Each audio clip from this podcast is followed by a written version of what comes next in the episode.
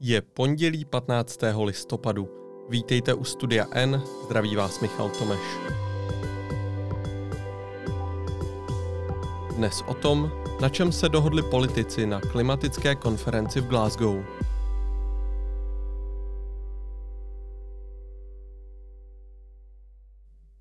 O víkendu skončila klimatická konference v Glasgow, na které stovky odborníků a politiků debatovali o tom, jak budou země světa bojovat s klimatickými výzvami. Ačkoliv v průběhu dvou týdnů prezidenti a premiéři z téměř dvou stovek států jasně deklarovali, že je boj za zelenější planetu jasnou prioritou, výsledná dohoda přinesla spíše zklamání. Jak vyjednávání probíhalo a co nám napoví o budoucím boji s klimatickou změnou, vysvětlí redaktorka deníku N Adéla Karásková Skoupá. Ahoj Adélo. Ahoj Michale. Climate change is real. There is no politics in climate change. So my fellow political leaders, our response to climate change should never depend on whether our domestic response to climate change would get us re-elected in the next elections.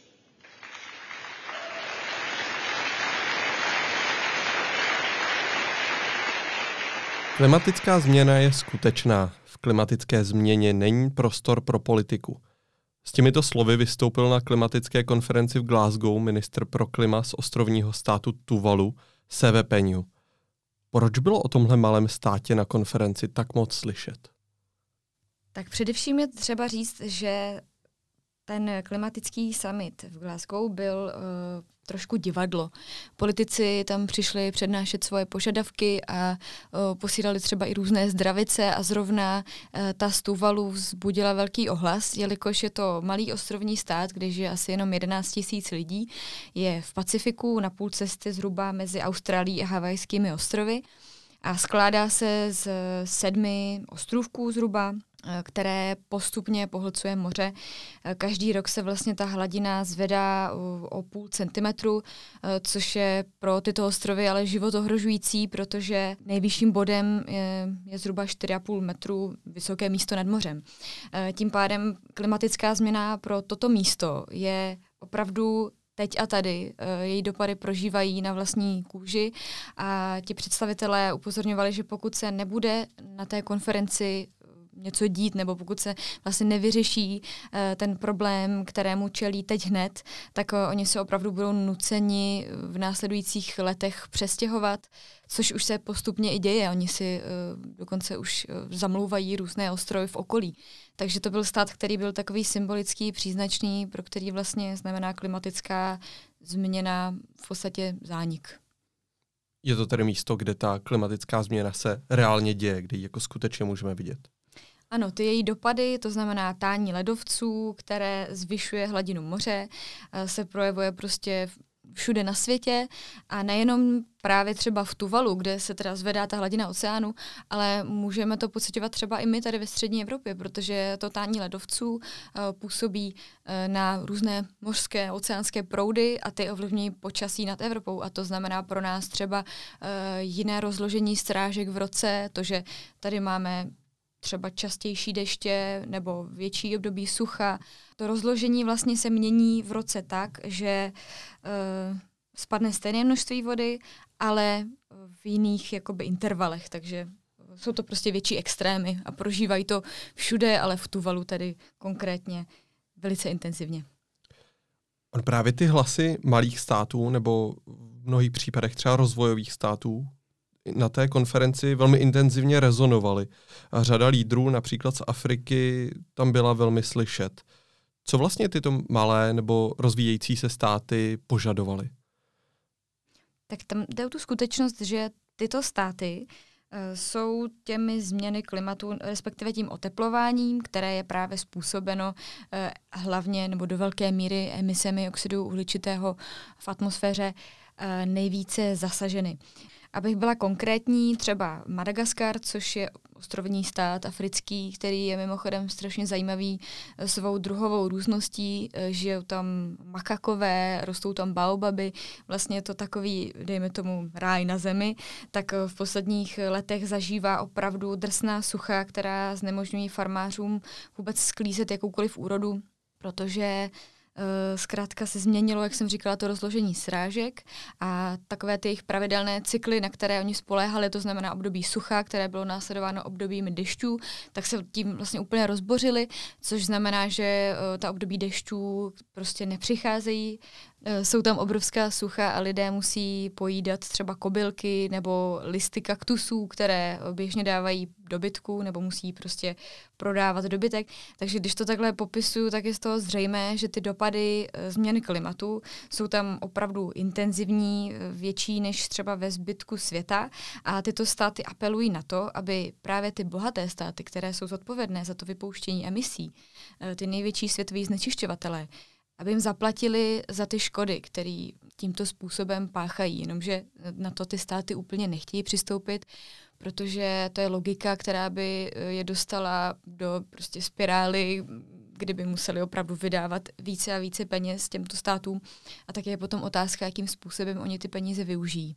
Jestli tam je vůbec dostatečná infrastruktura na to, aby je utratili správným způsobem. Takže to bylo to napětí, které provázelo uh, ten klimatický summit po celou dobu, kdy vlastně tyto státy opět uh, žádali o zavedení takzvaného principu ztrát a škod, který by zajistil to, co jsem zmiňovala, tento způsob financování.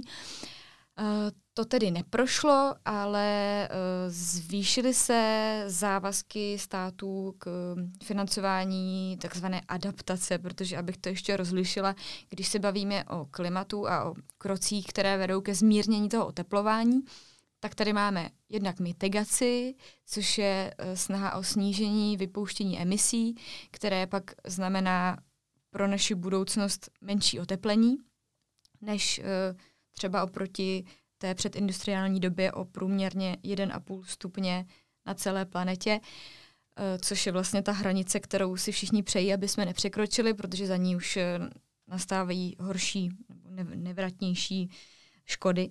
Druhá věc je adaptace, což je to samotné přizpůsobení se nebo připravení se na ty dopady, které se třeba na mnohých místech odhrávají už teď a tady. A zatímco ty peníze eh, světové právě na klima jdou často na přeměnu energetiky na ty čistší zdroje, tak na tu adaptaci těm státům, které už jsou teď postižené, tolik peněz nejde. A tato konference to trošičku posunula směrem ve prospěch těch chudých států, které jsou tím byty, ale opět tam není nějaký jako významný rozdíl, významný posun. Když jsi tady zmiňovala tu otázku peněz a fondu, tak on jeden takový fond už existuje. Ty debaty kolem něj se vedly i na této konferenci v Glasgow. Co je to tedy za fond? Je to takzvaný Zelený klimatický fond OSN, eh, kam ty bohatší státy eh, různě přispívají.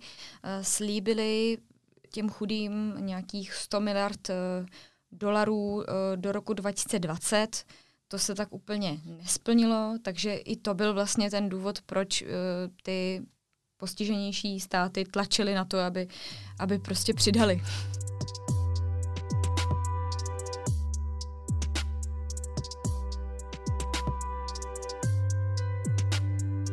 Když jsi mluvila o Tuvalu, tak v obdobné situaci, jak tento ostrovní stát, se nacházejí ale i některé světové metropole, které by pod vodou mohly skončit ve chvíli, kdyby hladina moří a oceánů zrostla třeba o jeden metr. Já když jsem se na to díval, tak se to týká například New Orleans ve Spojených státech, italských Benátek, anebo indické Kalkaty, to je trošku paradoxní situace, protože právě Indie... Trošku přibrzdila ty snahy o e, jakoby utlumení nebo omezení využívání uhlí, které vlastně měly být součástí té závěrečné dohody, jestli ti můžu doplnit. Přesně tak. Dokážeš říct, co to tedy pro tu dohodu vlastně znamená? Proč je to uhlí tak důležité? Tak to uhlí se podílí asi na 40% e, světových emisí a je to vlastně významný znečišťovatel vzduší a hlavně jakoby významný akcelerátor nebo prostě urychlovač té změny klimatu. Takže uh, tahle konference byla i poměrně významná v tom, že poprvé vůbec bylo v nějaké dohodě zaneseno, že se s tím uhlím skoncuje, ačkoliv nakonec nebyla ta finální formulace tak razantní, jak by si třeba spousta států přála. Eh, je tam vlastně uvedeno, že bude spíš face down než face out, takže můžeme to přeložit, že se ty státy zavázaly k tomu, že to uhlí spíš utlumí, než úplně omezí. A zrovna ta Indie uh, bojovala na konci v těch posledních minutách nebo v posledním dní, který vlastně byl jakoby nastavením té celé 14-denní konference, ona se vlastně protáhla ještě až do sobotního večera, do pozdní noci, uh, tak Indie bojovala za to, aby tam byla přesně tato formulace, přiklonila se k tomu i Čína, takže nakonec, nakonec vlastně ta, tyto snahy vyhrály ale přece jenom je to trošku aspoň krok dopředu, protože taková formulace uh, doteď v žádných takových dohodách OSN nebyla.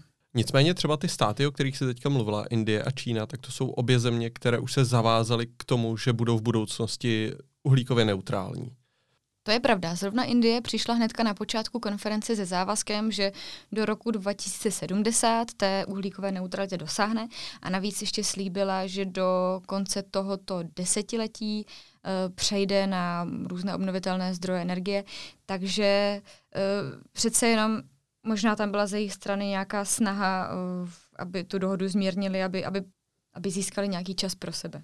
Když se nicméně podíváme na závěry té konference, v souvislosti právě s tím omezením nebo ukončením uhlí, tak vyvstávají otázky, co to tedy bude znamenat pro to oteplování planety. Ty jsi sama zmínila tu úroveň jednoho a půl stupně, která je klíčová pro to, aby se to klima neměnilo tolik. Změnily se nějak odhady toho, jak se planeta bude oteplovat, když jsme nějak významně neřekli, ano, v tomhle roce to uhlí skutečně skončí? Teď víme, že ty závazky, ke kterým se státy přihlásily k tomu potřebnému oteplení o méně než 1,5 stupně Celsia oproti předindustriální době do konce století, nepomůžou. Eh, není to pořád dostatečné. Eh, odhaduje se, že tak, jak je to teď nastaveno, tak eh, se do konce století oteplí o zhruba 2,4 stupně, což se může zdát jako poměrně drobný rozdíl, ale tady jde o to, že vlastně to oteplování se neodehrává na všech místech stejně. Takže na některých územích je třeba i dvakrát nebo třikrát větší nebo rychlejší než, než jinde, nebo než je právě ten průměr. Takže můžeme to převést konkrétně na Českou republiku, eh, kde se odehrává dvakrát rychleji. To znamená, že pro nás by to znamenalo průměrný oteplení o 5 stupňů Celsia do konce století, což nezní vůbec příjemně, protože představte si, jaký vlny veder zažíváme teď. A kdyby to bylo ještě o 5 stupňů horší, tak, eh, tak už to hraničí s nějakou snesitelností a samozřejmě by to znamenalo třeba i pro naše území velkou proměnu charakteru tady té krajiny nebo vlastně toho, co tady vůbec jde pěstovat. Třeba by to hodně omezilo vůbec i možnost pěstovat tady víno. E, připomínalo by to podle něk- některých odhadů právě ke konci století spíš takovou španělskou, středomořskou krajinou, což je, sice může znít fajn, ale představte si, jak to teda tím pádem bude vypadat ve středomoří. Takže jsou to možná na papíře jemné niance, ale uh, ve finále to je opravdu velký rozdíl a o tom, jak teda dosáhnout toho nižšího oteplení, to znamená o 1,5 stupně a méně, uh, budou jednat státy ještě za rok. Dohodli se, že každý rok se teďka sejdou a budou se bavit uh, o těch konkrétních plánech. A ten ďábel tkví právě v tom detailu a v tom, jak si ty jednotlivé státy nastaví ten svůj plán třeba odchodu od uhlí nebo přechodu k nějaké uhlíkové neutralitě, to znamená transformace energetiky a zároveň prostě zavádění takových opatření, které uh, budou pomáhat pohlcování toho oxidu uhličitého, tak aby vlastně ta finální bilance byla nula, abychom stejně vypouštili, jako země pohlcuje. Takže když odborníci apelovali na to, že ta konference v Glasgow je skutečně tou poslední možností, kdy s tím oteplováním něco dělat. Eh, co to znamená? Ten cíl půl druhého stupně tedy stále platí. Je to něco, k čemu se stále zlížíme? Ano, je to pořád takový ideál, ale po té konferenci je pravda, že spousta delegátů neskrývala zklamání a ty závěry označila spíš za něco, co nás vzdaluje k tomu, abychom zvládli tohoto cíle dosáhnout, než eh, že by nás to přímo přibližovalo. Ale je to, jak říkáš, je to pořád ta ta hranice, o kterou usilujeme a někteří odborníci nebo některé výzkumy mluví o tom, že pokud budeme vypouštět emise oxidu uhličitého uh, takovým tempem nebo v takové míře jako nyní, tak máme 11 let na to, abychom uh, aby se nám vůbec ještě podařilo zvrátit to oteplení o víc než 1,5 stupně, protože uh, už teď se nám fakt krátí čas. Těch 11 let opravdu není moc. Takže když uh, spousta těch delegátů apelovala na to, že musíme jednat teď hned, tak uh, to jako nebyla prázdná slova, ale opravdu to říkají vědecké výzkumy, ačkoliv spousta lidí teď možná vědě nevěří, ale, ale zatím se ty predikce prostě potvrzují. To zklamání zaznívalo i od čelních představitelů OSN, ale dokážeme říct, s čím vlastně na tu konferenci přišlo Česko, protože jedním z účastníků byl i premiér Andrej Babiš.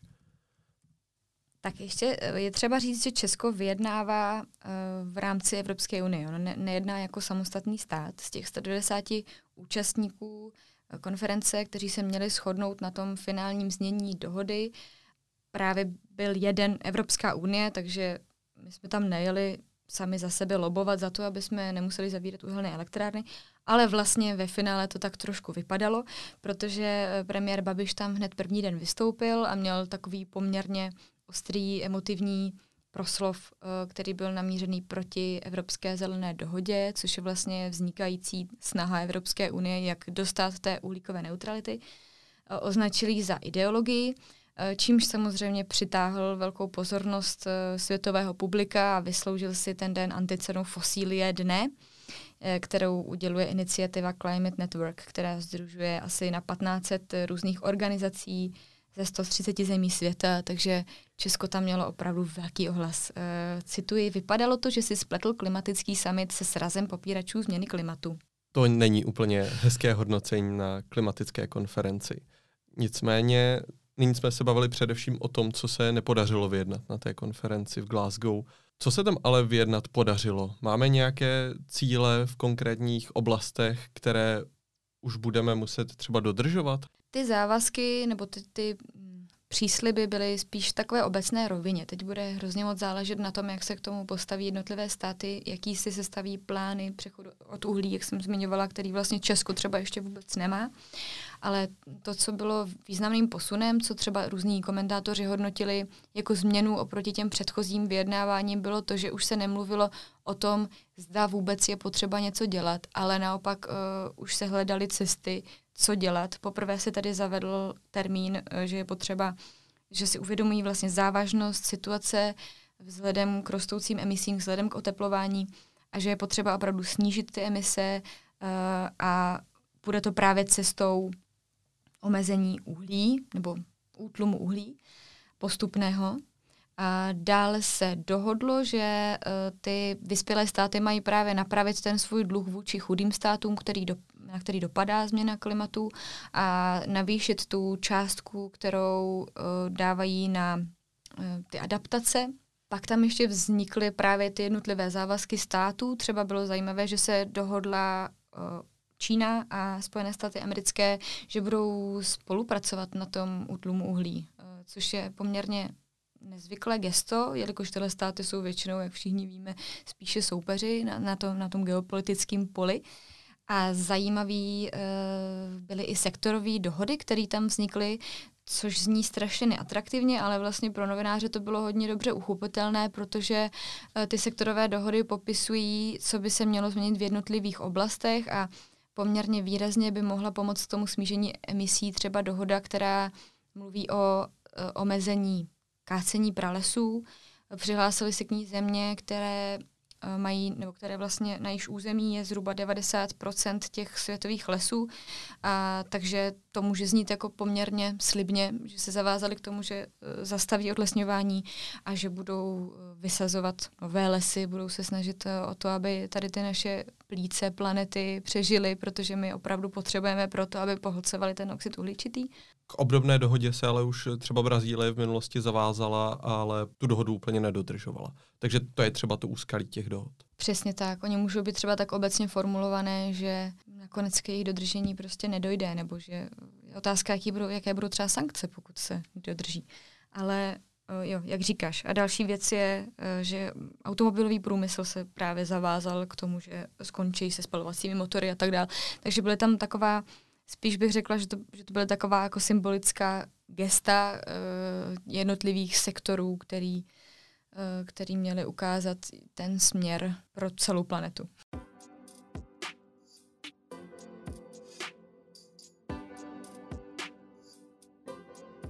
Ty jsi zmiňovala, že ta konference bude pokračovat zase v dalším roce, další ročník, bude se konat v Egyptě. Když si to letos sledovala, těší se na další jednání o klimatu, protože ty debaty nebyly po každé věcné. Jaký to na tebe zanechalo dojem?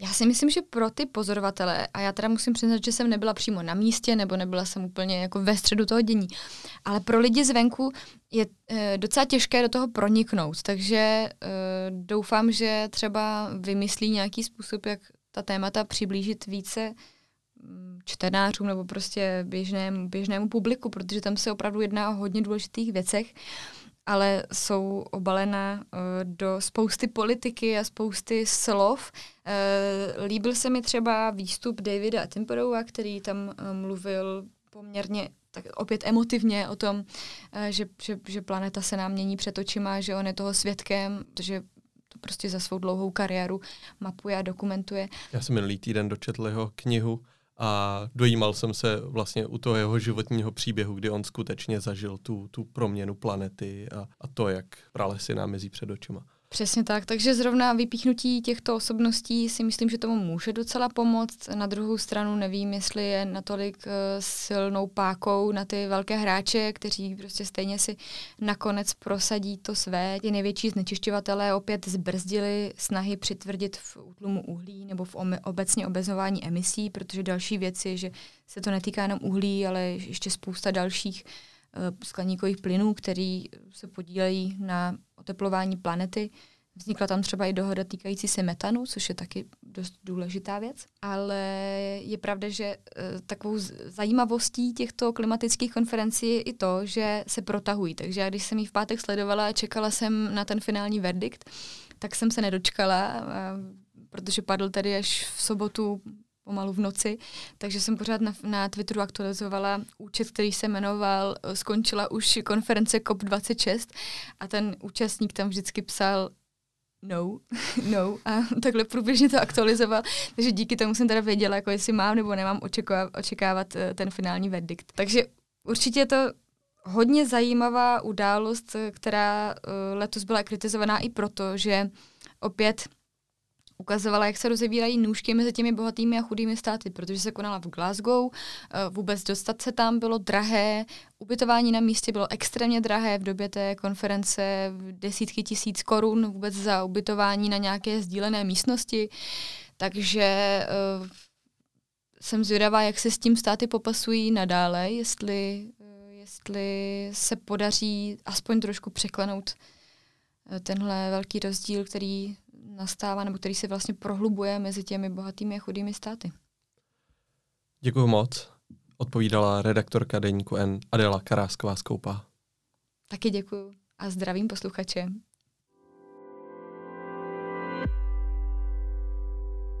Následuje krátká reklamní pauza. Za 15 sekund jsme zpátky. Vánoce už ťukají na dveře, ale žádný stres. O všechny dárky se postaráme my. Třeba na novém notebooku si u nás vyťukáte zvýhodnění až 7000 korun. Více informací získáte na t-mobile.cz lomeno Vánoce. A teď jsou na řadě zprávy, které by vás neměly minout. Lídr spolu Petr Fiala se s prezidentem Zemanem sejde ve středu v 16 hodin v ústřední vojenské nemocnici. Prezident byl přeložen na jiné oddělení, kde může přijímat návštěvy. Poslanci SPD Jaroslavovi Foldinovi bude v poslanecké sněmovně znovu radit Michal Kraft, který je pravomocně odsouzený za podněcování k nenávisti.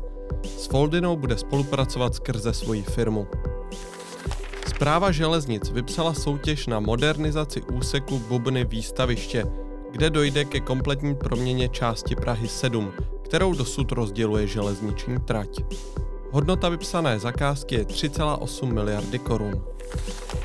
Britská protiteroristická policie se domnívá, že nedělní výbuch ve voze taxislužby před Liverpoolskou ženskou nemocnicí byl aktem terorismu. Běloruská letecká společnost Belavia oznámila, že ode dneška přestane přepravovat občany Afghánistánu, Sýrie, Jemenu a Iráku z Dubaje do Minsku.